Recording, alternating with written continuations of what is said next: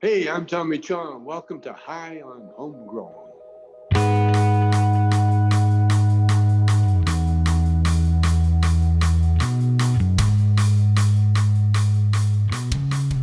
Yes, yes, everybody, and welcome to High on Homegrown, the cannabis podcast from Percy'sGrowroom.com.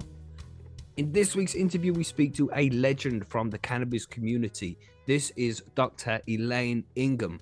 Dr. Ingham has been on the show a couple of times before. She spoke about the soil food web in one of the episodes, and we also did a Q&A with her as well. But this was a while ago, so I thought it would be a good idea to get her back on the show and just have a chat and catch up and see how she is, see what she's been up to, and see what else we can learn from her. And it was an awesome conversation. Partway through, the internet cut out, so I had to restart the interview with her. So you, can hear that little bit during the interview as well. I've made it clear. You'll know where it is, trust me. But anyway, it was a real good interview, and I enjoyed getting her back on for a conversation. And we plan to do it again soon. So roll a few fat ones, get super high, and enjoy this interview with Dr. Elaine Ingham. And I'll speak to you at the end of this. See you in a bit.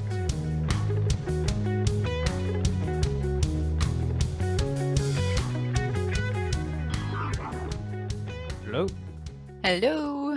Hello. How are you doing, Dr. Ingham? Okay. How are you doing? Yeah, I'm all, I'm all good. All good. I, I can't hear you very well. Is that my headphones or is it your microphone? Maybe. Let me have check. My- my- there we go. No, it's, it's mine. It's mine. It's yours. Okay. Because I am not into computers and how to fix them. it just make you stressed and panicky, like, oh no, I don't know what to fix. And I realized that my uh, computer specialist uh, walked out the door about 10 minutes ago. And so I you're stranded. Yeah. So I, yeah, I'm sure he's driving someplace or another. And I'm just, just berating myself with, why did you let him go? 10 minutes, 10 minutes, if there's any trouble. And Murphy will, of course, cause trouble. oh, it, it'll be fine. I'm sure it'll be fine. Do you not do this often then? I would have assumed that you Oh, get called onto a lot of podcasts. Yeah. yeah, it, i just i just uh i'm not that comfortable with fixing them so they're all Mhm, supposed to mhm. work and they're all supposed to be set up to work so all i have to do is click on you know the the um connection the link hmm and everything's fine That's right. That's the easiest way. hmm Yeah. So, and thank you very much for coming here to join us today. Uh, you've been on the show a couple of times before, but it was a while ago. It was definitely over a year ago now. So, just, in case you don't remember us, which you probably don't, uh, we are. I, I- well, I say we, but it's just me today. I am Mackie. I'm from the UK, and yeah, the host of High on Homegrown, the show that you're on right now. oh, all right that's very really. That, that's my intro. Not not much to it, you know. really see you it's not much to you but for me i'd be going like yeah. What next could go wrong? Should I push this button? No, no, no. How about that button? No, do uh, you know? And it's sort of you do it to yourself sometimes, Mhm, where you mhm. just are so something's gonna go wrong. So I just have to learn to calm down and Yeah. yeah. especially here uh, on our podcast we're very relaxed here it's a very relaxed format uh, you know no difficult questions just like having a conversation so you know do do feel relaxed to get a coffee if you need to or anything you, you know anything you want a cup of tea whatever. right sweet there we go did you want to put your camera on i'm not sure whether you did Yeah, where is my I mean, you- you don't have to, start just- video. There we are. yeah there we go i just didn't know if you wanted to or not and if you knew if you didn't know how to i could explain you Well, it's it. less boring to have me up there than it is to have a black mm-hmm. background and, and white letters. That's like, oh, okay. I close my eyes and just listen. This So way they'll been- get to see me laugh. Oh yes, and they just get to look at my uh, avatar, which is a nice avatar, but it's still not as good as video. One day we can dream. Yeah, one day you'll you can turn it into a cartoon or something. You can be wandering around the your um apartment or whatever and yeah, be maybe that is me. Maybe it is. In plain sight, yeah. That's right. Yeah.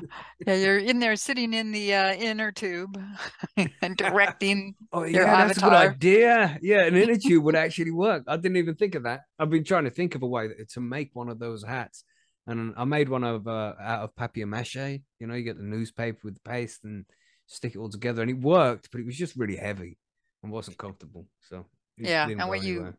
What you find out is during the rainy season, it kind of Oh. falls apart. yeah, indeed, indeed. But look, it's already going on tangents here. So we should introduce you so everybody knows who you are. And you are Dr. Elaine Ingham. You are a legend in the soil community. And you know, do you want to introduce yourself? I'm sure you can do a far better job of it than I can. Uh, yeah, I'm not good at it, but um, yeah, I probably know more details than you do. Yeah. So, um, I'm Dr. Elaine Ingham. I, you know, you can see the academic background. Uh, just go to our website um, and uh, soilfoodweb.com is the website, as well as, you know, everybody's um, uh, email back and forth is just their name at soilfoodweb.com.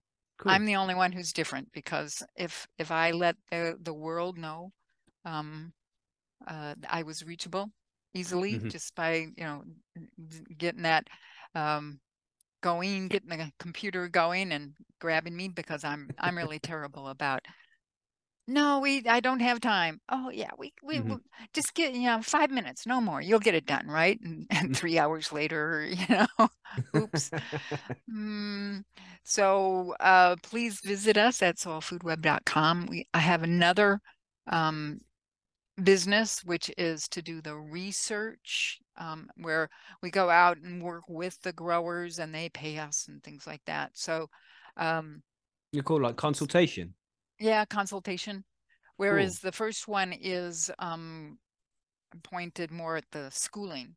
So it's Mhm. Soil Food Web School, where they are what the curriculum is to be learning how all of the different um, forces in in the soil um, are giving us the results that we have.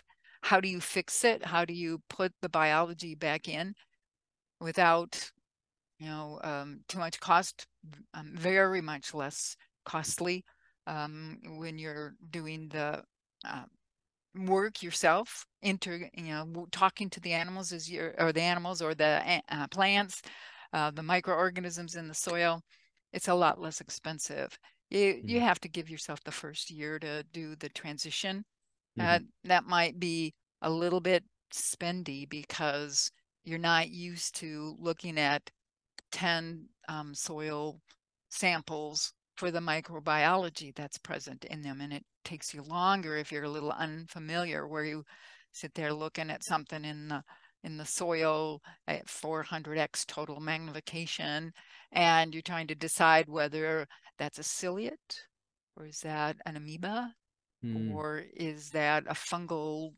you know pack happening there they're about to sporulate um, and we go through and we teach people what all those things mean and um, you know that usually results in them not having to use inorganic fertilizers at all period full Mhm. stop Nice. you don't need to be yeah you're, you're not destroying the world for your children Mhm, i mhm. think that's kind of important Oh yeah. um, and, and, so and you you essentially saved the world at one point. That's that's how I like to look at it anyway. And because there was some bacteria that was being released in the soil, and you prevented it from getting released or something like that. Can you remember that? Yep, it was a genetically genetically engineered Klebsiella planticola that the parent Klebsiella ba- pla- planticola uh, fixes nitrogen. Uh, you got to have a plant, but well, you got to have a plant and the bacteria to do that job. You have to have the right conditions. Um, and what they did was um, took, I don't remember right now. It's been a while since I've even thought about that factor. Um, we showed where the genetically engineered um, plant was severely dangerous.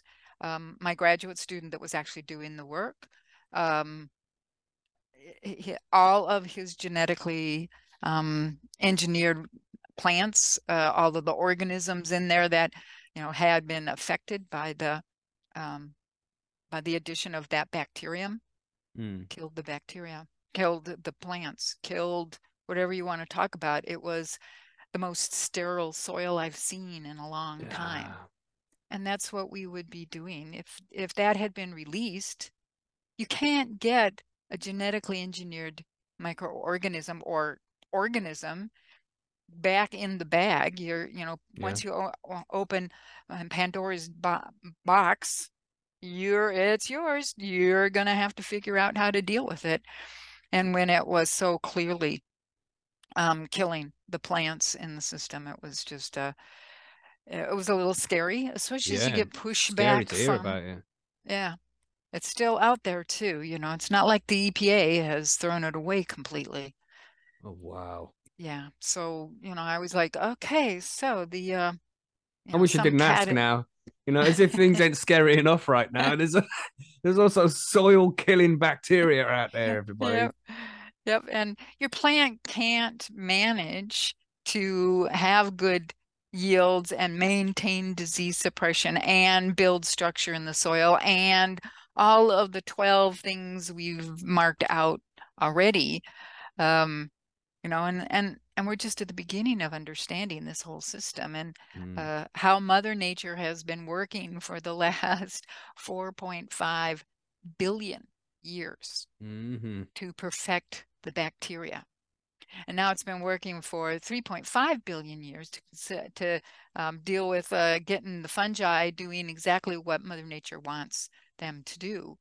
Wow. So, you know, she's put together this amazing complexity that Mhm. works It's so very well. on- Yeah. on every level. And you know so much of it. You you, um, you have so much knowledge and go so deep into nature and how it all works. It, it must be so fascinating sometimes. Like like Neo in the Matrix, just is looking at soil differently from everybody else. Yep. Exactly what's going on in there. And Mm, um, what do we as human beings want to obtain from those places where we've made sure it's functioning like Mother Nature? And we mm, can do it. We can increase yields. We can increase the amount of nutrients. There's right now, there's been so many studies done in the last couple of years um, that we are finally understanding that you don't, the, your plant doesn't get all of its nitrogen from rocks or from organic material or anything else. It's a combination of all of those things. And there's always a contribution from something that is fixing nitrogen, mm. pumping that nitrogen into the soil as something a plant can use. The plant's taking it up. And maybe it's being helped by the predators and the prey that are in there, releasing more of those nutrients right next to the zone of the root, right at the Mhm. so- the root surface. And so you don't have to go to one rock in the middle of your um, field and say, well, um, the microorganisms only um, chew away with their acids and their strong chemicals and release X amount on an annual basis. Uh, but you can't grow a plant on that amount of, of nitrogen. And it's sort of like, so you forgot all about the organic matter that's in that soil? Forgot about it completely, didn't you? Well, it's not really doing anything. Wow. That's what I was told when I started my PhD work at Colorado State University. My major professor, Dr. Don Klein, um, said, go out and talk to all of the soil chemists that you can, you know, the leaders. So, you know, the head of the um, soils department, the head of crop science, the head of, you know, growing things in greenhouses with um, trays of water and things like that. Um, went around to all of them. And that would have been in 1980. Yeah, it would have been in the late 70s that I was doing my PhD work. Mhm. And um, I went around, talked to all of them, t- explained them that I wanted to understand what were the interactions between all of these organisms in the soil and what happens for the plant. And you know, I I thought it was a pretty cool experiment because we'd Mm. finally have some information on is there a benefit or really is the soil just a place where you uh, put in your pine tree and put the put the uh, uh, little uh, address and so everybody would know what this particular pine tree was doing Mhm. um, well how far beyond that was it and it was absolutely night and day within that first growing season where Right. you could see the difference in growth rate and of course all of the chemical people, the soils people came down and, well, you must have accidentally put in, accidentally put in high nitrogen. like, how stupid do you think I am? Wow, Um, yeah. yeah, and was when I talked to them before I started the experiment, what they said was, um, this is a really bad idea to do this work because we all know that these organisms don't do anything. Wow, it's so growth. ignorant, you know. You still want to look deeper into those things, though. You know, if you, even if you think you know what it is, you still want to look deeper and understand the process more. It feels ignorant for them to say something like that. Yeah, and it's uh, you. i still go to um, places where uh, I get up on the stage and somebody says, "Well, you haven't proved that all of the nitrogen comes from what's going on in the soil." Wow. And it's like, yes, I think we have done that. But like hecklers at your live show. Yeah. Wow. Yeah. And People so got no it's- respect nowadays. That's shocking, man. Well, and you know, and and most people will come up to me afterwards and say, you know, the man who was so rude, I'm sorry, you know, please don't take offense from us. But he works for the chemical companies. Yeah. hmm And so he was shill. probably told he had to go down and he had to make trouble. Um, and he had to try to prevent people from completely moving away from inorganic fertilizers and pesticides and toxic things that are just unbelievable. Mm. And Do you do you think that things are changing now? I mean, like uh, back then, you had the, the chemical companies uh, trying to make people use these instead. But do you think that like the zeitgeist of the people is changing now, so they are more inclined to be organic growers, they're more conscious of using chemicals versus organics? Yep. We've um, made real inroads, I think, in the small farmer, intermediate size farmer, um, that layer. But when you go to higher, um, higher number of acreage, there are no real, you know, there's nobody at the head who is really a farmer. They don't really care about Right. how good the product is that they've produced. They just have met the quota. The they've Mhm. got enough carrots pushed into this um, container, and off it goes. And uh, you know, we just because we've had this attitude that um, the only way you can get that much nitrogen, phosphorus, sulfur, magnesium, calcium, whatever, into the plant is to kind of pour it down their their gullets and hope that they don't ch- choke to death. It's madness, That's isn't it? It is. It is How did it ever come to that, man? It's crazy Be- because you have like vast, um, like the Amazon jungle and, the rainforest, and it's like nobody's pouring any nutrients into any of that, and it does absolutely fine. dude. Nature does it best, uh, I, I think, anyway. But I'm not a scientist. You, you would know. what's going on there? Is she, is she there? Hello? She's frozen. Oh no, it's my internet. Shit. A little longer than a few minutes later. There he is. Hello. Hello. hello. I'm so sorry. That's embarrassing. That's never happened before while it was live. That's shocking. It's so unprofessional. I feel so bad. Sorry, doctor. Sorry. Well, it wasn't. You did you hit the wrong button or something? No, just the internet went down. uh, The whole house. I went downstairs, checked on the boy, and he's like, "Yeah, yeah, uh, my Roblox closed down." It's like, oh, okay. So, uh, so Oh. don't panic. It'll be back on in a minute. Just wait. And, and there we go. Oh. Thanks for joining I us was, again. Well, I was like, okay, what did I do? You know, because Yeah. I al- already have that that uh, fear of Yeah, that's what I was getting scared of. As well. It's like the, the typical interview to close down on, you know. it's kind of freak out the guest. Oh, oh my god, shocking.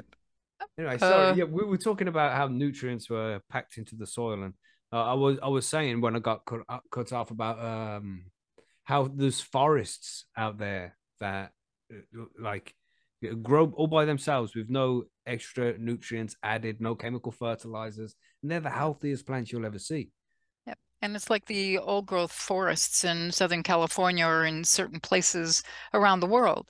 You know, they've been there for something like 2,000 to 3,000 years Mm-hmm. with no help from human beings.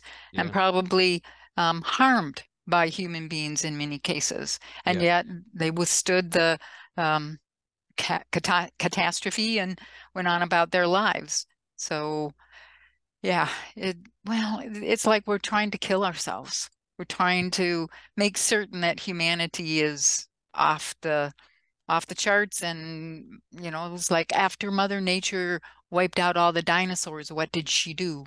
She didn't just sit around and tweedledum and tweedledee and oh my, that didn't work very well, did it?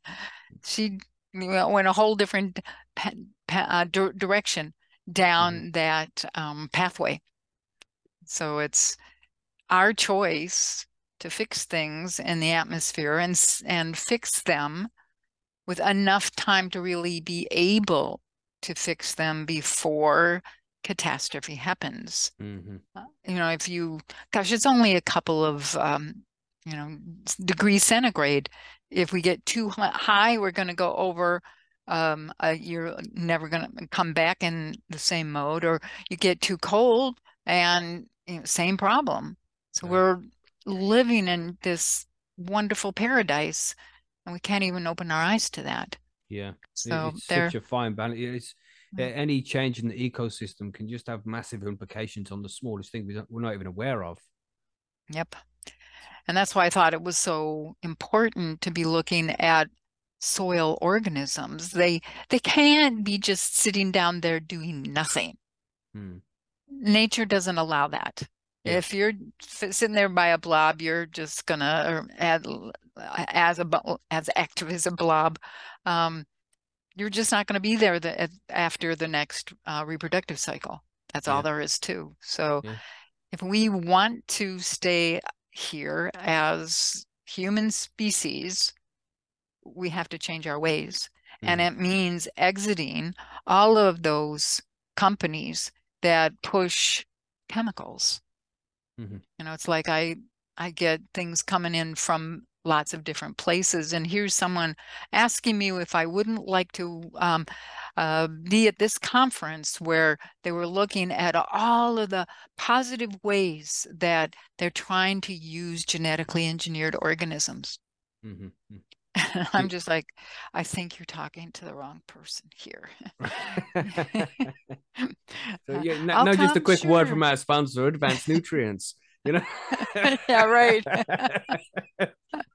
or like selling people something that only has four bacteria in solution and saying that this will solve everything. Right, mhm, mhm. That's like maybe the ecosystem that you isolated those bacteria, maybe it works really well in Philadelphia.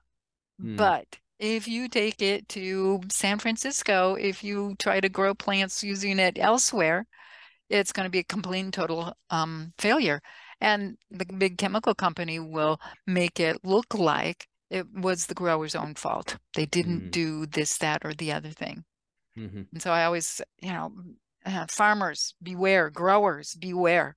Um, they've got um, all kinds of answers to all kinds of questions, but you might want to come and talk to somebody in the organic world. And, and I don't care whether you're talking um, organic um, scientists or whether you're talking, um, you know, what are the bio, I'm not going to remember the whole name, sorry, or yeah, this is what happened when I get when I get a little bit nervous. I can't remember nouns, which Right. people keep telling me that that's a sign of you're getting old, and it's I do things like that all the time. But maybe I'm Oh. getting old too. Shit. Oh no, and I was the one delegated to bring you that knowledge. What fun. So biodynamics, um, same thing there. They're not using quite the same system, but their most important things that they're doing is to not kill the microorganisms in the soil. Mm, And they keep going. They learned that, well, if we did it with a little less tillage, we get better yields. Well, if we do it with a little less uh, inorganic fertilizers, we do a lot better. We don't have to be. And they slowly but surely are moving in the direction of getting all your organisms back into the soil. mhm. You know, the permaculturalists, same sort of thing. They've got a wonderful system marked out of all the d- different climates, except they kind of forgot most of the things down in the soil, like Mm, soil doesn't matter. Yeah, yeah. Um, it's probably an equal need for what's going on down in the soil as we have above ground. And just Yeah. because we don't see the things cranking around and the nutrient cycling and the you know, wars that are being fought mhm, on who owns this root. Yeah. Um, and the the predators, the diseases, they're going, oh no, we're taking it from you. So think Yeah, of- it's, it's I- such a complex system. We can't even begin to understand how deep it actually goes. It, it's it's crazy to think uh, how nature is in soil like that, and you get to see these things up close with the like say 400 microscope, 400x, Mhm. zooming in and seeing what the bacteria looks like and stuff. That's so cool. Well, it's like when I talk to forest um, people here at um, Oregon State University, where I, I was a professor for a little over 15 years, I guess. Um, that, you know, going out and talking to them and saying, you know, you you you have to stop tilling. You've got to when you come out here and you log uh, an an area, the first thing you should be doing is to take all of that woody, chunky stuff that you are just leaving on the ground now, which makes it look like a moonscape.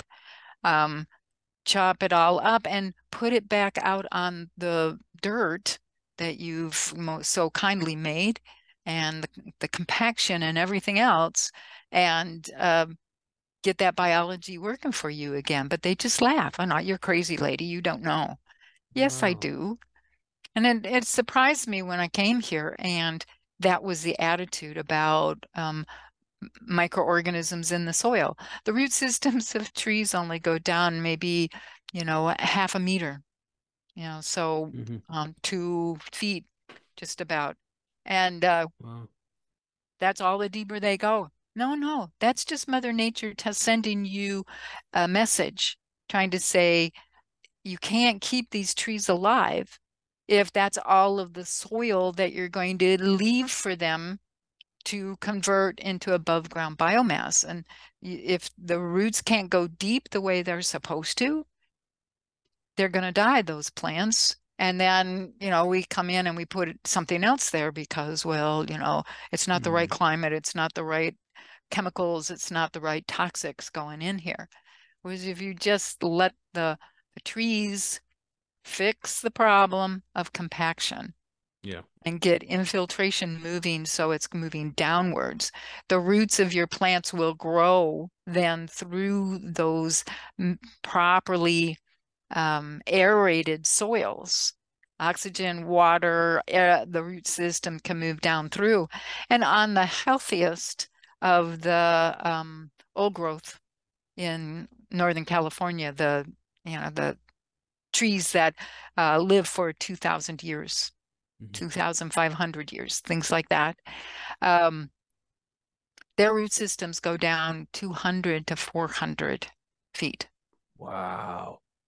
And it's just because we are, you know, human beings were out there driving our trucks across the um, ground where the trees are trying to obtain their water and their nutrients and get those bacteria and fungi working and the protozoa and the nematodes, the microarthropods, the earthworms, all of those things working together that make a really healthy soil, which means you will have healthy plants, which means you will have, ha- have healthy human beings. Hmm. So, So- would you recommend this to anybody who is uh starting to grow their own, you know, anything at home to to use natural homemade soil? Then you the own your own local compost and things like that. Yep, I, of course you want to go that direction because the other way lies the end of the line. Um, Mm. it may take a few years to get there. may not get it, may not be uh, all that long a time, but Mhm. um, you we have to start moving in the right direction. Yeah, And You start You moving know, there before we're forced into moving there. hmm Well, and as you know, the death march as they walk along the road towards what's at the end of the road, just more of the same. Mm. So where are we all going? And I sure don't want to be around for that. Um, yeah, so we've got to figure it out now. And you don't need those inorganic fertilizers. You need to have the bacteria, the fungi, um, who are eaten by the protozoa and the nematodes and releasing some of the nutrients. So a different set of bacteria, different set of fungi, protozoa, nematodes, and you've got a different set of micro uh, of the nutrients that are required by the plant. Mhm. Um, and then the plant is putting out all kinds of uh, exudates into the soil. So those are just sugars and proteins and various simple structure or much more um, difficult, you know, more complex to something that's just, my gosh, um, it's crazy. We haven't even gotten done um, the uh, describing what those that those materials actually look like. What's actually um, going to come when you uh, put a bunch of enzymes on it and convert it into the starting material. Mhm. Um, interesting things going on in that um, that com- that uh, one group of people is working on the above ground part of the plant doing these sorts of positive things for um, the biology in the soil and then the other half is working on what's going on in the soil to make the foliage and and fruit and whatever you want to eat human beings um, you know it's just it's fascinating how the 2 Mhm. things interact and work together It is indeed. It's, it's There's just so much left to yeah, know there's- yeah. Are, are there a lot of studies being done still on the on how soil works and what's involved with the bacteria and the fungi and all of that? Yep. Yeah, absolutely. Because we were so wrong Mm. in the way we were treating as if they weren't important, that as if they had no place in um, you know, moving forward and helping Mother Nature do what Mother Nature was trying to do. Um, if if we don't pay attention, we're going to get a big slap. Yeah. Um, what does Mother Nature need us for? Yeah, that's it. And uh, George Carlin said it best. It's it, like everybody's talking about save the planet and save the whale. And it, realistically, if the planet doesn't want us here, it's going to shake us off like case of the bad fleas. And mm-hmm. it, it, it's it's us who we have to save. If we want to stay around and enjoy the earth for what it is, then we need to start fixing things before it's Yep. irreversible. we can't use soluble inorganic chemicals mm. because they aren't ever held in the soil um, for a very long period of time. Um, especially some, those materials will kill the biology in the soil. And Mhm. now who's there to hold on to the nutrients? And they flush right through. And so they start destroying the soil that's downhill from you when it gets to the river or the lake or the stream or the ocean that's just ever concentrating those toxic chemicals and killing Mm. the things that are there um, you know you almost have to cry when they talk about another um, uh, group of this or that or the other type animal has kicked the bucket. They're gone. It's Yeah. gone. You, there is no source of that um, nucleic acid, the DNA. It's it's not there. So if we're not careful, we won't have whales. We won't have sea lions. We won't have dolphins, and and because it's uh, human beings don't live in the ocean, so we don't pay attention as much as Mm. we do on things that are in um, terrestrial systems. Yeah. It's just it's So, damn but we are moving forward. We are beginning to know things and understand that nutrient cycling that's going on. Um, just last week, there was um, a publication of here are the concentrations of all of the nutrients inside um, the soil. And here's the amount that goes to the leaves and the, you know, whatever you want to, whichever part. And you realize that every second of every day, the nutrients are being cycled. Mhm. So the, the the plant puts out the exudates that grows the bacteria and fungi, telling the bacteria and fungi to go and make enzymes that will pull the nutrients out of the sand, the silt, the clay, the not soluble part of the soil. Um, and so those nutrients go into the bacteria and fungi who return to the root system because they want some more food. And the Mhm. plant kind of says, uh, well, there's these other guys here in the katina for you, and they need to eat you. And so they get eaten and they release the nutrients in precisely the form the plant requires. Wow. And so the plant puts out the next set of foods to uh, allow those bacteria that didn't get eaten to go through the process.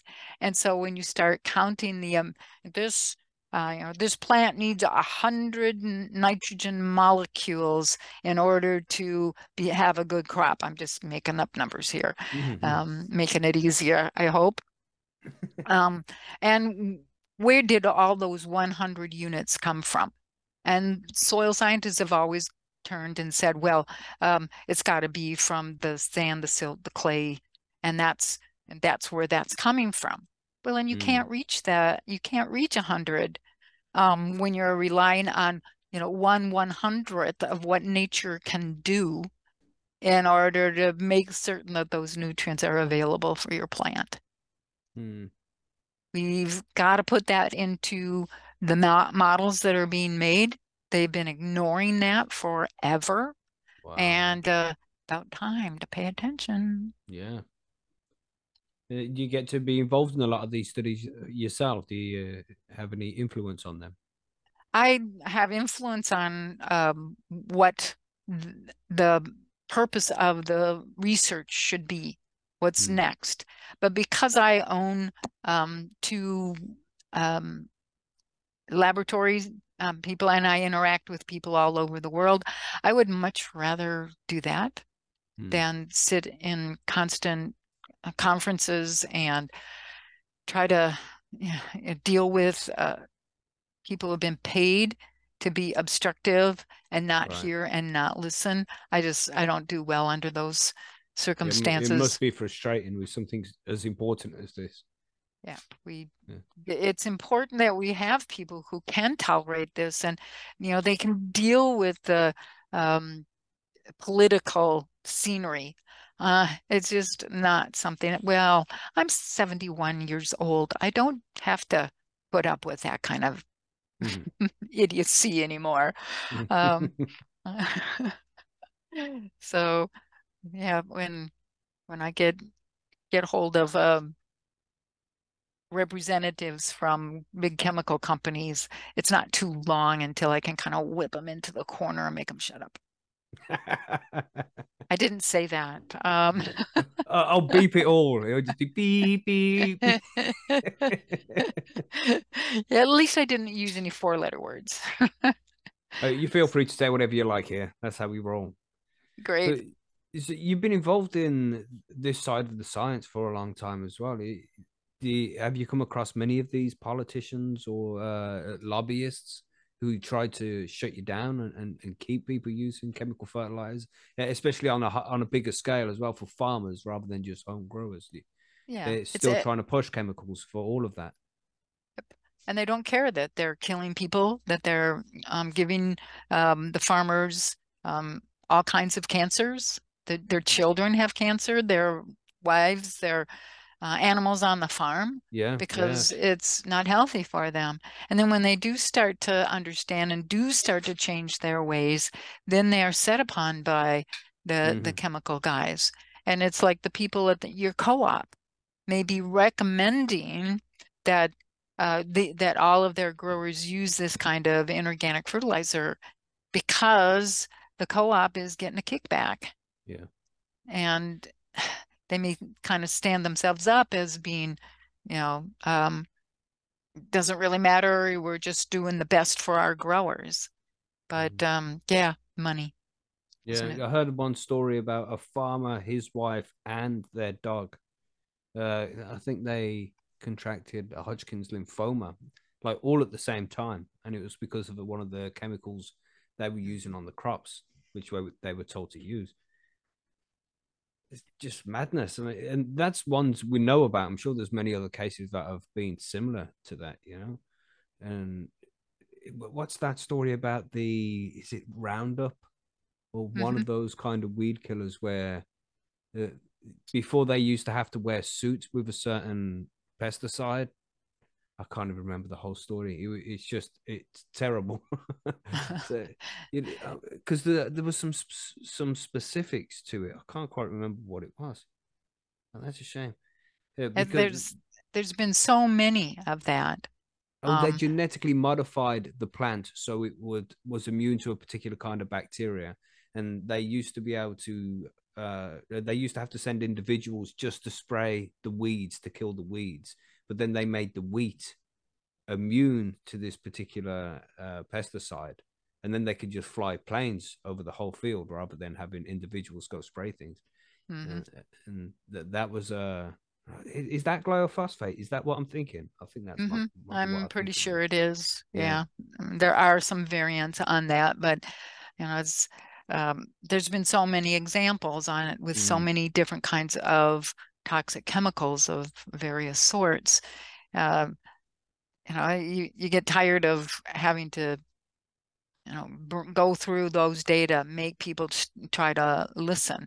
And Mhm. especially um, with politicians, scientists, uh, we you know we want to explain the mechanisms we want to make people understand just exactly how this is causing this terrible problem yeah you Mhm. solved one little tiny fire and now you've got a wildfire taking you out Mhm. because what you are killing those very organisms that would otherwise prevent weeds from being a problem they they, are killing those organisms that will um, would uh, have attacked the diseases and the pests and you know, the whole list. There's Mhm.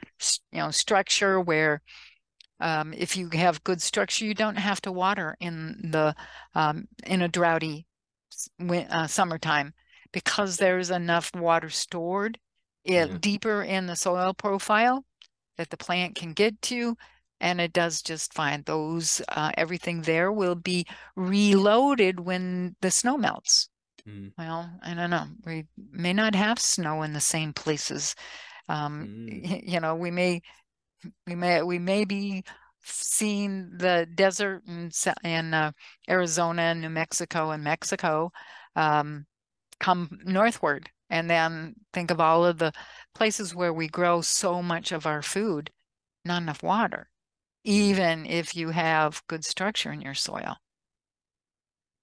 so Scary.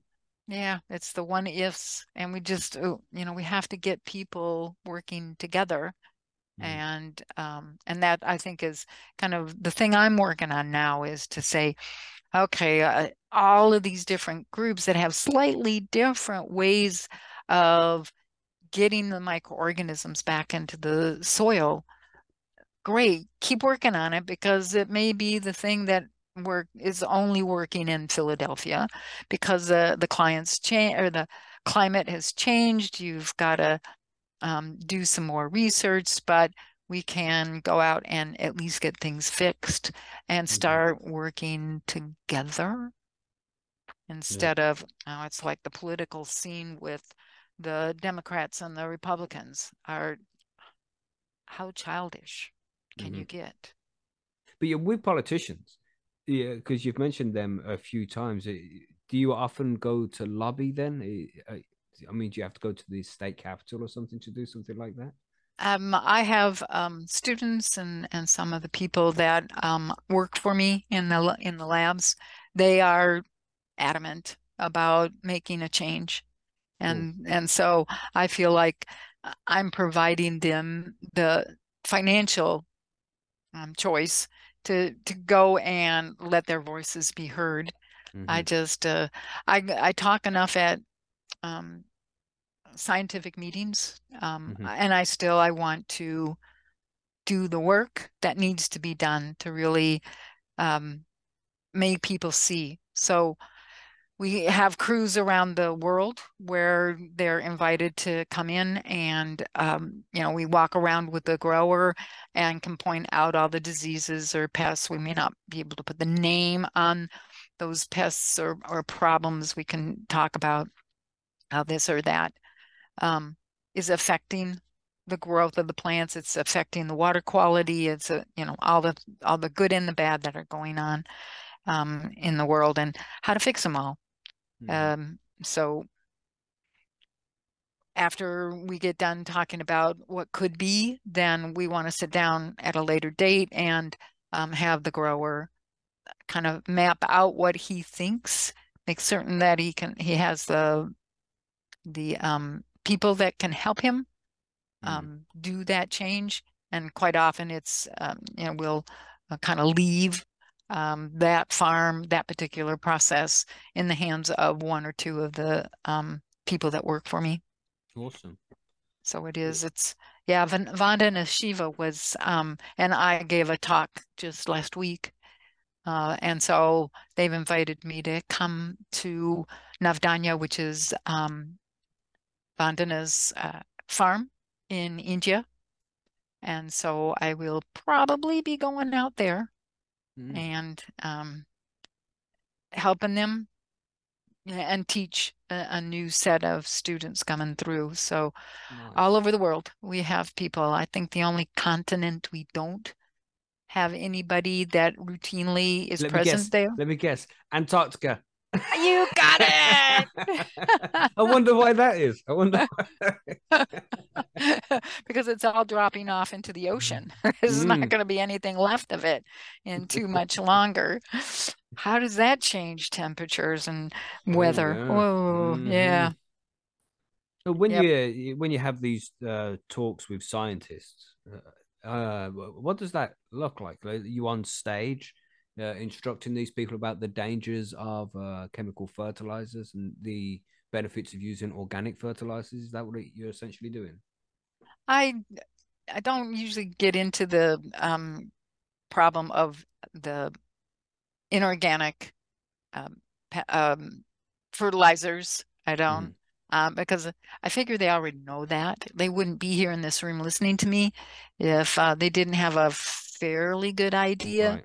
But Mhm. they need to have and it depends a lot on the the needs of the people at that um, at that meeting at that and, and listening to me.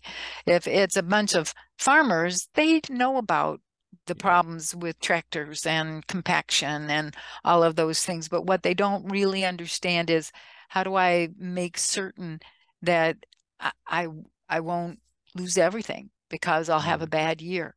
And so we usually work in a small area. It gets larger and it gets larger and it's get gets larger.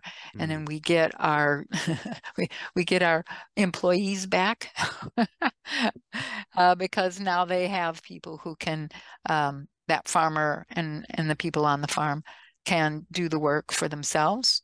And Mm. we sort of expect that they they should start working with the people who are upwind of them Because they're still suffering um, the uh, effects of the pesticide whenever that person Mhm. upwind of them. Uh, well, and you know, if you're going to Right. go after the guy upwind of you, why not to the sides? Yeah. And uh, and then the person down the the hill from them goes, I was wondering why I wasn't having that much um, plant killage in the in the yeah, because they were now getting water from their farm that wasn't filled with toxic chemicals. Mm. So it's a benefit to everything. And eh, you know, and how do we get that across across to everybody as quickly and easily as possible?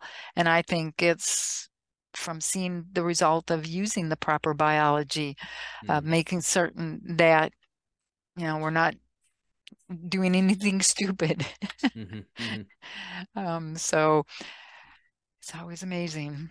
Yeah, is it, so these people who work for you, the consultants, they'll say, for example, go into a farm that's been growing hydroponically and instruct the growers how to move over to a fully organic system, like a no-till system.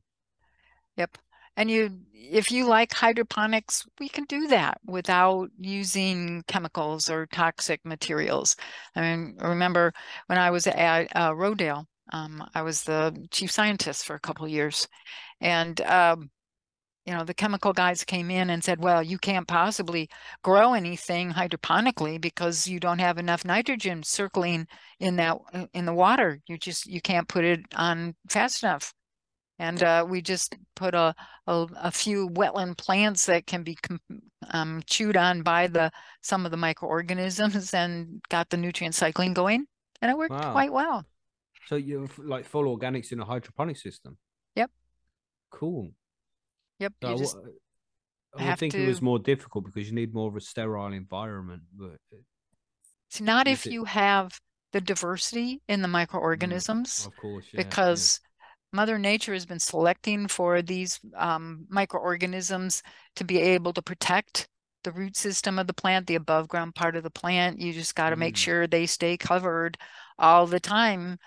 And there isn't any disease causing organism that can make it through that properly diverse materials. Um, so you don't have that problem.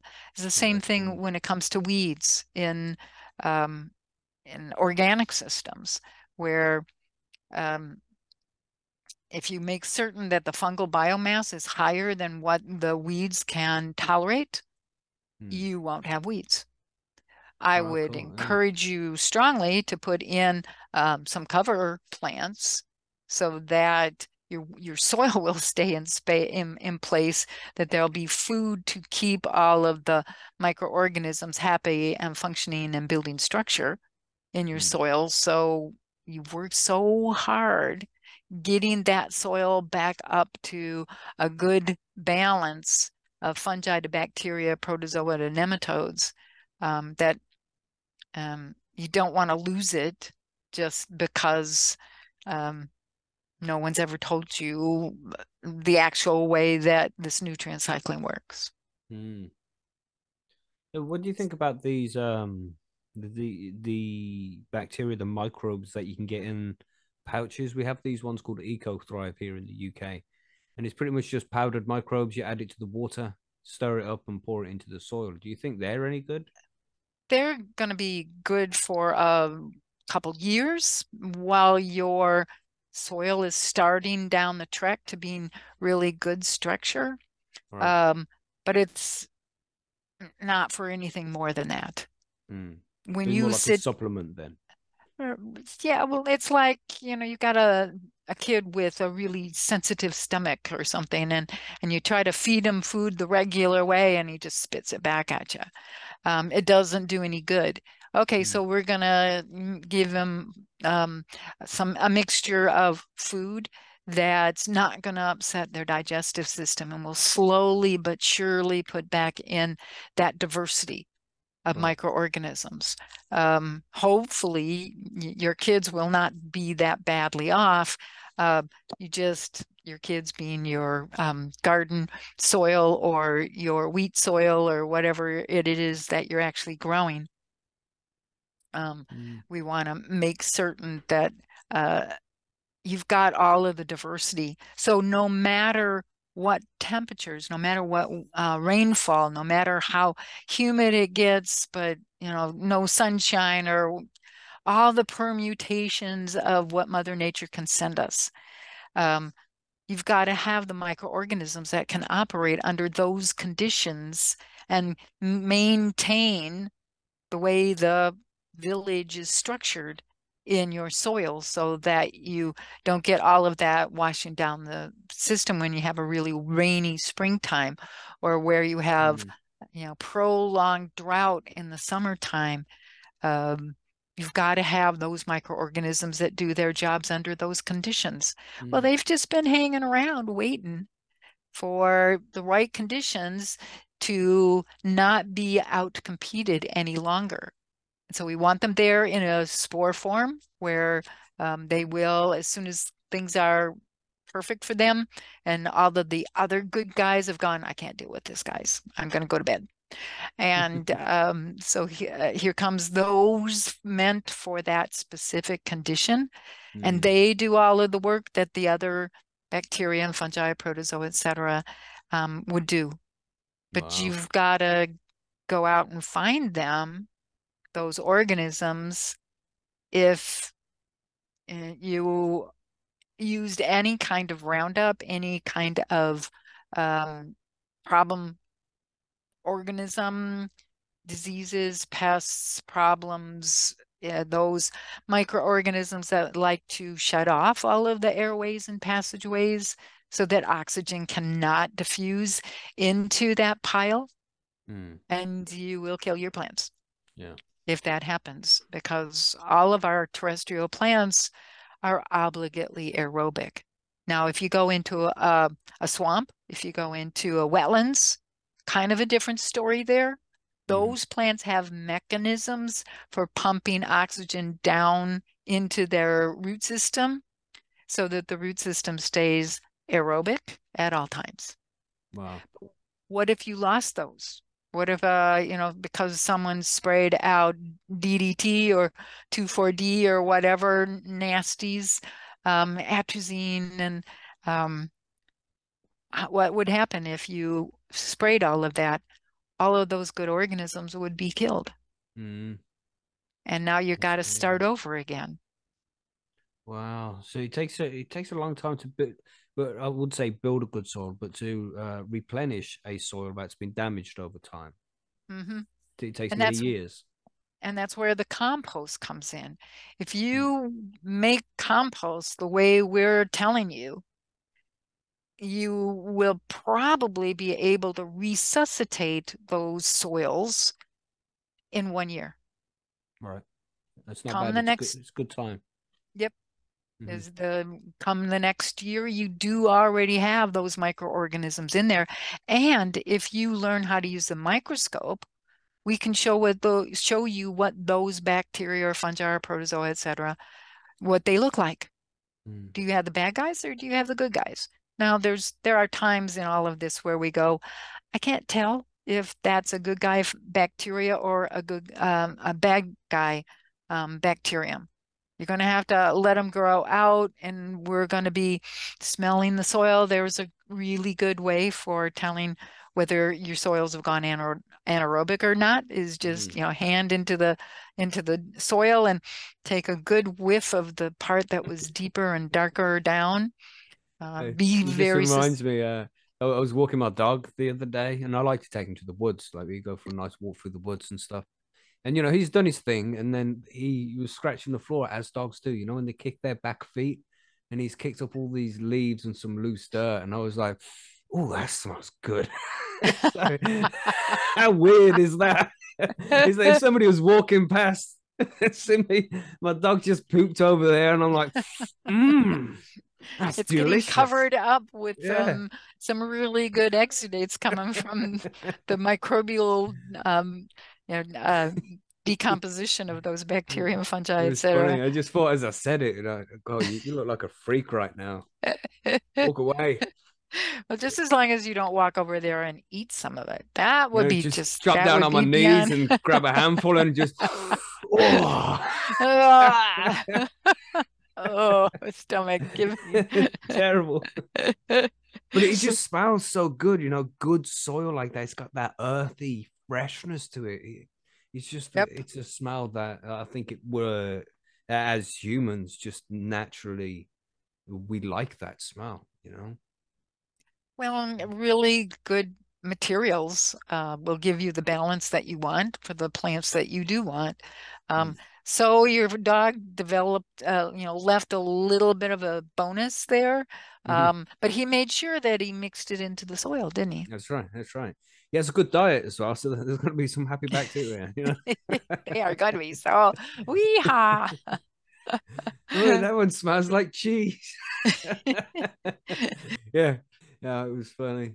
The, the, oh yeah, it grew organically for a while, but it was difficult it- because I used to grow it in coco. Well, I started off in, in full hydroponics, went over to coco, loved coco, but I wanted to take a step into the organics because, like you say, it's more sustainable, it's better for the environment, it's more of a uh, an environmentally conscious way to grow. But I, I did that for like a year and a half, maybe two years, and it was it was just difficult to find the right balance between things. And I think that's because the pots were too small. I just wasn't experienced enough, not enough compost in there, things like that. Yeah. uh, yeah. Right now, I've gone back to the coco, but I, I would love to go back to the organics and do it properly again because it just feels like the natural way to do things, and uh, as close as you can get to nature as possible is going to be the best way to go, Yep. in Um, my opinion. Anyway, Yes. Sooner or later, we're it, delivery of the coco is going to, yeah. Now you, what do you, what, what are you going to make in your soil mixture? Yeah. And so typically what we're doing is getting people to look around their own farm and take the materials that are, um, you know, a big pile of wood chips, a big pile of uh, hay or something, or um, a nitrogen fixing plants. Um, if you make uh, your own beer, you can use the beer mash as a source of high nitrogen. Yeah, so all of those mhm. You know how much of each we give you general outlines of you know it should be uh, 10% high nitrogen plant material it should be 30% green um, you know green grasses green plants you know we're after the sap inside as well as the balance of good healthy uh, stems and things Mhm. and then you want it about 60% woody but you Right. gotta chop it you know you gotta what's the word shred the the um wood chips so that they're probably no longer than about well let's see can i do this five centimeters for um the um the rest of the world? Um it's about um let's see. Two inches. two in yeah about two inches um when and it, you know that's length the, roundness we want is about one inch um around because then you've gotten enough surface over the, that woody material that the microorganisms that are particularly meant to um, decompose that material will have a good enough chance so that come you know uh, six weeks sorry six months, um, a year, you might, well, you, you can do it in six weeks if you're right Mhm. on top of everything. So Mhm. it's kind of your choice. You've you've got to work it out to make this really good compost that's got the mixture of everything we need. Um, just before the con the con the um, compost finishes, you want to go in and stick your hand in. Well, all during the composting process, stick your hand in there and smell it as it comes out, so you know if you've got to turn it or not. Otherwise, turning is based on uh, the temperature because you have to get the temperature above 131 degrees uh, Fahrenheit, which is uh, 55 degrees Celsius. Um, warm. yeah, it's toasty. Uh, Mhm. You uh, you stick your hand in there and you go, okay, okay, pull it out. Um, Uh, give it when a you say by the smell as well, what are you looking for with the smell uh, to tell whether it needs to be turned or not? Yep, is those anaerobic materials. Anything that stinks is not something you want in your co- in, in your compost. It's going to be detrimental to the organisms because remember we want an aerobic climate uh, around your So if um, it smells plants. bad, l- like rotten eggs or Mhm. cheesy, then uh, then you need to turn it. right and Nice. get the oxygen back into the system so you know we go through this process so you do it right um, and usually there it takes about 21 days to finish the compost you're then probably going to put it in a place where um, it'll have another week or two kind of uh, getting all, all the last little its and bits into the life of the compost pile and then you Mhm. can start using it we want you to also take um, some of that sample and go back to your wherever you've got your lab and look at what's um, in that um, in that compost Mhm. we want a minimum of a 135 micrograms of bacteria, a minimum of 135 um, biograms of biomass f- And of how would you fungi. tell that? How would you tell how much bacteria is uh, compared to other stuff. that's we will teach that to you because uh, usually when I start explaining uh, the comparisons that we do and the way we measure these things, everybody's eyes just kind of glaze over. it's a bit So, complex. Yeah. yeah, a little bit complex, and it's like, do I really have stuff like that? Where would it be? And you know, Mhm. they get and it's just um yeah, it's much easier if you if we uh, demonstrate it to you.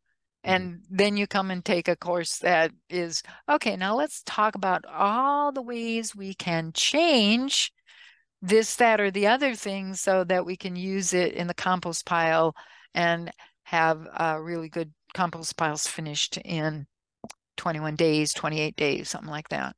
hmm When that compost is done, how would you incorporate that into your soil? Because you know, when people build their own soil, they have their compost.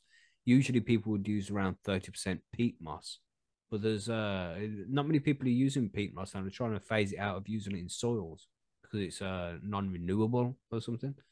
Well, what would you say re- to do there? It's Sorry. renewable over the course of several thousand years. right? So yeah, we should be able to use it then, right? Yeah, right, right. Mother Nature, get to work here. Yeah. No, I'm not going to use anything that is not sustainable. So, uh, when you look at your compost pile, I've just given you um, a, really good um, mixture, uh, and you have to now go out to your soil. That you know, is it really even sort of soil, or is it really dirt? Right. Um, you're going to take a sample of that material and look at it using the microscope.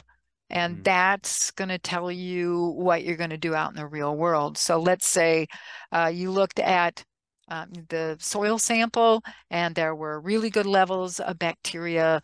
You know, it was the 135 micrograms um, per gram of soil for the bacteria and fungi. You want 10,000 cili- um, sorry, uh, flagellates and amoebae in uh, the per gram of soil, and you want something you have to around. count them, like You you usually dilute them because you you you know when you look at your compost, typically it's just like it's aggregates everywhere. I can't see if there's anybody home. Oh my gosh, what am I going to do? So let go back to your sample. Um, do you want a, uh one a a one to ten dilution now instead of a one to one? Uh, and and so put a drop of that on your microscope, and you go, that's still too thick. Go back, do a little bit more dilution until you get the dilution pretty much right, where you can see all the critters running around. wow. Um, and what we, you know, we, we know that if we're using a 400x uh, magnification, um, that you will be seeing this particular concentrations numbers of uh, the bacteria, the length of the hyphae, and we measure all of those things. We count the protozoa. We count the nematodes, you know, looking at mouth parts or all the different structures. And so we teach you um, what this is that you're looking at. And, you know, you, uh, I keep thinking that I've, uh, I, I must have run out of all of the um, things that, that, that, that are uh, present that would be new. And ha ha ha. Uh, never so. it was probably only like six weeks ago where a student said, I don't know what this is. What is this? This? And I came over and I went looked at it like, uh, I don't think I've seen anything like this either. Oh, So no. we we have a little celebration, you know, Mother Nature's still out there doing, and then we go and work with um, some of our um, experts on what it actually is, and that was an Inca enchytraeid. All right, all right. Yep. So we we could figure it out, and so I've got that well entrenched in my brain now, um, how to deal with uh, what an enchytraeid should. Um, and this was a, a an odd shape for an enchytraeid. They're usually they look like people people who have uh, uh, uh, oh, gosh, I'm spacing the name. Uh, yeah. Well, so just leave it at I, it, it was a new new kind of look to it, and so it was kind of fun to talk to all of the students about. You see where the hula hoop? There we go.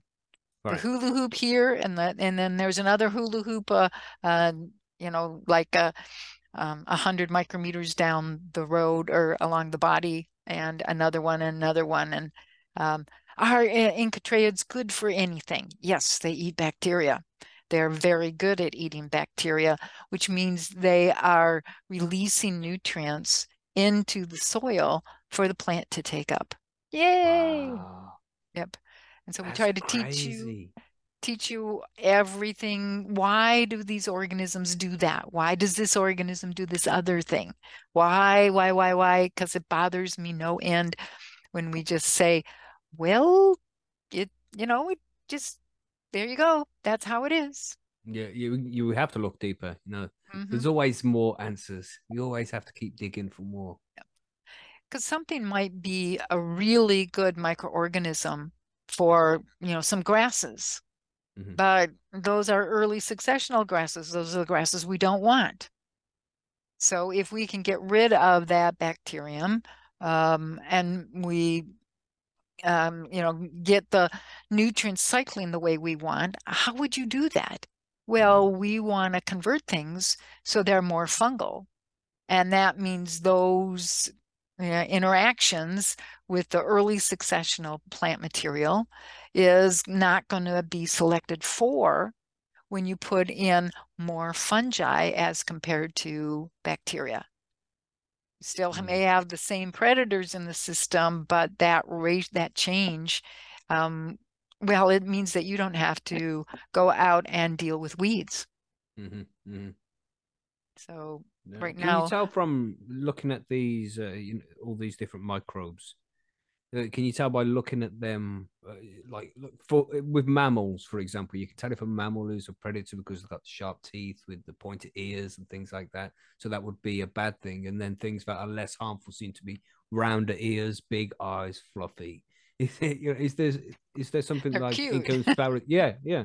Is is something in comparison to bacteria like that? You can tell which ones are good and bad because the bad bacteria got sharp teeth and red eyes. You know what I mean? well, there are usually uh, significant um, differences in the way they move. So, uh, bacteria, when you're dealing with any of the spirochetes or um, you know related um, species, uh, you immediately can pick those out of a diluted set of um, soil Mm. samples. There they are, and they're spinning just like little um, rods going through the soil, and that's so distinctive that you know that's a not so wonderful bacterium. And if you've got too many of them in your compost, you're going to have a lot of failures growing your plant Right. because it, that bacterium will um, select for anaerobic conditions. And they'll use the Mm. exudates coming out of the plant in order to shut off the movement of oxygen through that soil. Wow. So then they make it even more anaerobic at that point, then. So they Yep. can produce even more. So I suppose the best thing to do there would be to introduce more bacteria that's aerobic and just mix up the soil a bit to get more air into it. Yeah, I don't like to mix soil too much because mhm. when you when you uh, um, mix and kind of break things up, um, you're killing the fungi. You're slicing and dicing and crushing and removing the fungal biomass from that soil. Same with the beneficial nematodes and a lot of the good guy protozoa. And Mm. so we don't want to be using disturbance like that. It's a, if you really want to go backwards in succession, disturb that system, you know, get rid of some of the really uh, high level uh, bacteria and fungi. So you completely change what is going on in that soil. Um, you're back to the early successionally grasses. Um, and so you can really control that what's going to grow in your soil based on what's that ratio of fungi to bacteria, protozoa to nematodes. Mm. And uh, we're always asking growers, please go out and take a sample and look at what's there. So, you know, you, he comes in and, you know, calls you the next day and he, and he says, millions and millions of organisms in here. It was just amazing. Oh, great. What organisms were you seeing? Bacteria. They're just gazillions and billions. And it's like, oh, yeah, yeah, yeah. You were not listening during during my talk, were you? Try again. and go through an, an explanation with them that uh, no, just bacteria all alone is Mother Nature is trying to tell you that you have like zero time Mm, before the disease is going to take you out. If you've got compost made, extract those organisms from that compost right now and go apply it to Mm. the soil. So you're right around the drip line of your plant and you make sure that it just starts to puddle a little bit right. and slowly infiltrates. And you've probably got a pretty good inoculum of those organisms. Mm, So now everything will turn around and it'll start going the direction that you want. So there's all kinds of clues that you use to be able to um, continue with the same program or you know like in the sum in the springtime you come in and you look at your um, the organisms and man it's fungi that's the only thing that's left in that soil mm, and uh, don't jump to conclusions there because the fungus has probably been lying around even in the deepest depth of winter. As long as there's an insulation layer of snow or leaves um, on that um, soil um, it will um, start moving start growing and just become a massive um, amount of fungal hyphae growing in that system. mm, Oh no, I've got too much fungal biomass. Well, wait a minute. This is early spring. It really hasn't had the chance for anything to get up and get going other than those fungi. So let's wait another four days and let's take a look. And you go back in and you start brushing the top material, you know, the snow is all melted, it's gone through the system, and you push those seeds or the compost that you would put down on top without disturbing the soil itself. And the, the fungi are practically all gone. Right. So it would depend on the temperature of the soil or the time of year, depending on the fungi bacterial mix as well. It, yeah, it depends on, well, but It- you know, there, mhm. yeah, some you you gotta keep going before you come to a conclusion on this one Yeah. mhm. because the the what's causing the disappearance of those fungal hyphae are all the cute little critters that eat fungi. Right. And so the flying squirrels or the this kind of wildlife, that kind of wildlife, some of the most beautiful um, birds you want to talk about, um, depending on where you are in a temperature system. Mm. So pretty soon the fungi have been chow eaten down to um, as low as it, it's going to go. And so everybody switches to something else and the fungi come back. But you can see how complex the system is. And when you're trying to explain to somebody what is the right thing to do to solve your problem of you've got weeds everywhere. Well, you Mm. don't have enough fungi, so let's get out there with some fungal application.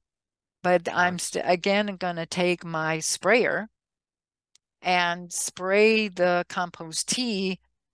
And I probably would do the above ground part of the plant at that point, as well as the area uh, that's um, um, from the where the stem comes up to where you're in the drip line. I would go just outside the drip line and make sure you got a good coverage with the right organisms because Mm. within a week you can see all of that. It changes in front of your eyes almost. Yeah, it's crazy. And people put antifungal stuff in their soil sometimes. I That's know. that's that's crazy. After Or hearing this. Yeah, any salt that you put down. So Mm. think about calcium carbonate. That's soil. That's a um uh um come on. It that's a, a salt. Um calcium. I'm thinking of the one that is I'm not gonna think come on. Calcium carbonate. Yeah, that's the right one. Is a salt. And Mhm. um, if you put that into your soil, you're taking water away not only from your own plant, but from all of the org microorganisms in the soil. Uh, the amount of water you've got in your in your body is critical for the bacteria, fungi, protozoa, nematodes. And if you put down normal amounts of um, calcium carbonate, uh, you just you're gonna probably lose your um, your plants as well as all of you, as, as all of your microorganisms because Mm. they can't take all of that water and not have that water. It's given over to trying to dilute the um, calcium salt that was put into the soil. A Mm. lot of um, um, in biodynamics, the person who invented that really, really liked to put inorganic um, salts into the soil before, and that is what caused a lot of his problems, I think. Mm. Never, you know, he was dead before I uh, uh, was born, so I know I've never gotten a chance to ask them that question, but you got to understand what each of the additions that you're putting into the system, you have to understand what it's doing to all of the different microorganisms. Mhm. Like a domino effect of all these different Yep. things that can happen. Yep. So It's if you're putting in inorganic um, um, salt into your soil, you're going to cause a big death scene of your bacteria and your fungi, your protozoa, maybe even some of your nematodes. Well, when you get a massive dis disbursement and that, you know, putting out all of that organic matter, what's that going to do to your soil? Because all those organisms growing on that dead organic material, who's doing that growing? Who's doing the processing? The anaerobes are. Mm. And so now you've got an anaerobic soil, and Yeah. you are going to have problems with that one for quite some time unless you realize, oh, we did that. Or the neighbor up the hill put his sheep out and decided to um, uh, shear them right there. And they use some toxic chemicals around so that the animals, if they got um, sliced in some way, the animals wouldn't kill the animals. So now you're dealing with something that's got some pretty horrible things in it, Mm. and nobody told you. Just- Mhm. Happened one morning, and eh, they don't think what they're doing to the biology in your soil when they do some of these crazy things. Yeah. Damn, it's it's such a complex system. It's fascinating. I, find it uh, way too fascinating, maybe. It- it's really interesting. But I was thinking, you know, if you've grown plants with salt-based nutrients, and then you because let me explain why I'm asking that in the first place. I have a worm farm. I have a couple of worm farms, big big worm farms now, and every time I've uh, I harvest uh, cannabis plants or any kind of plants, then they go into the worm farm. But also, uh, sometimes grow mushrooms too, and the worms love the mushrooms. But this has all gone into the soil, and over time, it's been dispersed. So, you know, to have a quick look at that soil and what it looks like, uh, you know, behind the scenes, that would be very cool to see what the balance is. Yep. Uh, Yeah, because if you've if you've kept things at an in an aerobic way, you're making certain that there's something for them to eat, for them, you know, the plant can cycle nutrients. Um, yeah, it's a very effective way to get really good yields. yeah. Um, And I was and- thinking, uh, does it matter about the the plants being grown with salt-based nutrients? Is there a difference in the soil then? Do the salts like transfer from the plant that's grown from salts and made into compost? Is there a difference between plants that are grown organic and made into compost? Well, they, yeah, you you don't want that salt-based material because Right. it's it's not so much like a being given a a poison. It's going to cause the removal, uh, effective uh, removal of water. And unless you now start overwatering in order to keep up with that demand, Well, Mhm. then how do you know when you've uh, reached the capacity and all of that salt is now neutralized and you keep watering too much? Right. You, So, why did you give yourself this headache when you could have been Mhm. sitting on the, um, you know, rocking chair on your front porch instead of being out there trying to figure out how much of that material uh, was not yet um, watered enough?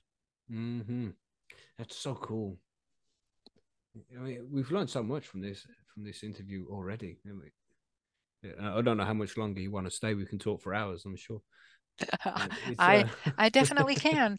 Um, we do um, um, a one week, well, we do a one day um, uh, class just to show people how to make compost so they can get it right and can really understand why we do certain things. Now, we don't know everything. So um, usually often someone will come with an example and we all have to, I wonder what happened there. Why don't you bring out some of your sample in at lunchtime? And we'll look at it and try to figure out what's going on.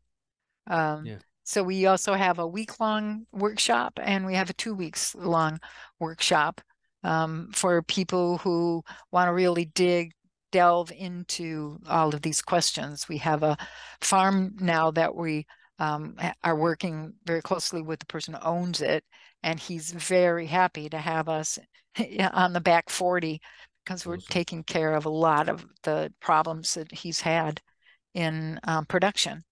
Yeah, and I suppose when it's all set up as well, it's much cheaper to run these organic farms than it is to keep buying fertilizers for salt-based farms. Yep.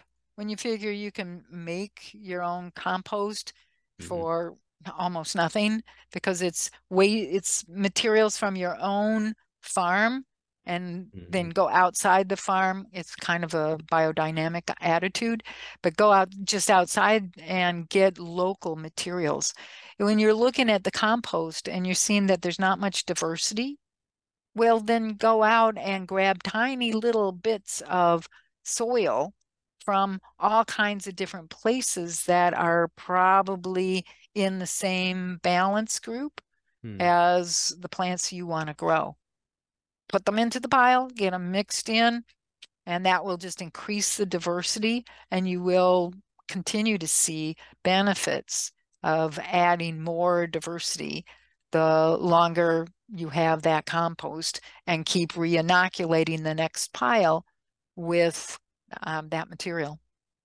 So I suppose just over time, the soil just gets better and better. It- there's no limit to this. You know, with these trees that's been grown for a couple of thousand years, the microbiome underneath those must be crazy. Like Yep. the spice melange. you can see why the flying squirrels live there. hmm hmm It's just a magnificent place. Um, yep. So, what time is it getting to be? It's uh half past ten here in the UK. Uh, yeah, we probably should get going. Um, Cool. and do do this again another time. Oh, you you're always welcome. I could pick your brain for hours. So whenever you want to come and join us again, just uh, use that Calendly link and just click the link there and just book a slot anytime. We really we uh, love having you on the show and listening to all of your insightful information. It's always awesome. Thank you very much. Yep. So let me just put in a plug for uh, coming to Soil Food Web School.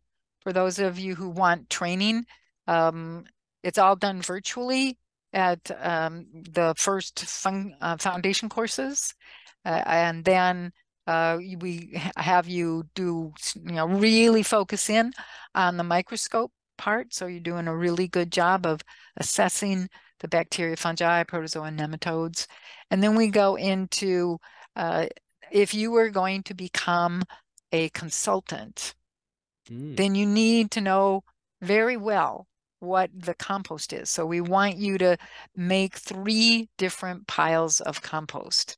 Um, and you can do that at your own home, or you can do it on our farm, or you know, you you can imagine uh, things that people will dream up. Um, you have to uh, then apply that compost to the soil. Um, and that means you've got to look at that soil and decide what kind of compost would be best for your plants. And then you go back to your compost pile and do some alterations by adding more fungal food or putting in more bacterial food or something to make that pile of compost exactly what you want for the biology around the root systems of your plants, your your crops. So we go through all of that so everybody's um, feels comfortable, uh, know knowing what they need to do and say, um, and how to take people through, uh, uh, you know, hand to hand. So we expand the amount of people who are hearing the message and actually doing things Mhm. to build put the the carbon back into the soil fungi are the original way that most of that compost most of that uh, um, organic material got converted into the fulvic acids or into humic acids and uh, they're better and more effective than any other plant uh, either any other um, organism that you've ever run into. They are much, much uh, faster about sequestering car- carbon. Um, when you figure that um, all of the elevated carbon in the atmosphere is really, when you go back to what was done to it, like um, having World War One and World War Two and Vietnam and and and all of the uh, rifles and the powders, all that require um, some, you know, the um, nitrogen to be explosive. And that's where the elevated CO2 came from as well at the same time. So Right. if we stop having wars, or um, you know, they figure out some other way to do all of this, um, we will be able to stop wars. though. How are, how are people going to make billions of dollars without war? Absolutely. Isn't that just? we must put ourselves on the uh, altar of, you know, the wars so that people will be able to become. Yeah. Okay. Let's not keep going down that. Yeah. Yeah. Just you know it's uh, it's the majority of people know we can do better and try but unfortunately we have those few powerful people at the top who have profit in mind rather than uh the betterment of humanity that's just the way it is Yeah. or where the only way they're going to be able to get this out under the nose of the politicians is if they they do the oh look over there. And they, like doing that. Oh yeah. Mhm. sneaky. Yeah. Just one more time where can people go for your website? Um it's www.soilfoodweb.com nice and easy yes i those people who have and uh, have addresses this long I, it's just like do you understand what it is to be 71 years old I have to have to be pointing to the next letter, write it down, next letter, write it down. I feel like I'm a, you know, two-year-old. It's just a big cycle, right? That's right. Just use the just use the speech to text thing now. That's getting pretty good. Just press the button, and that it'll take you there itself. Yeah, All right. Hey, nice technology. All right then, I'll let you go then, Doctor. Thank you again Okay. very much for coming to join us. It's been very insightful, and I hope we can do it again very soon. certainly, no problem. Cool. Have a good day then, Doctor. I'm waving, Yep. but you can't see. All right. You bye see bye. me. Ciao.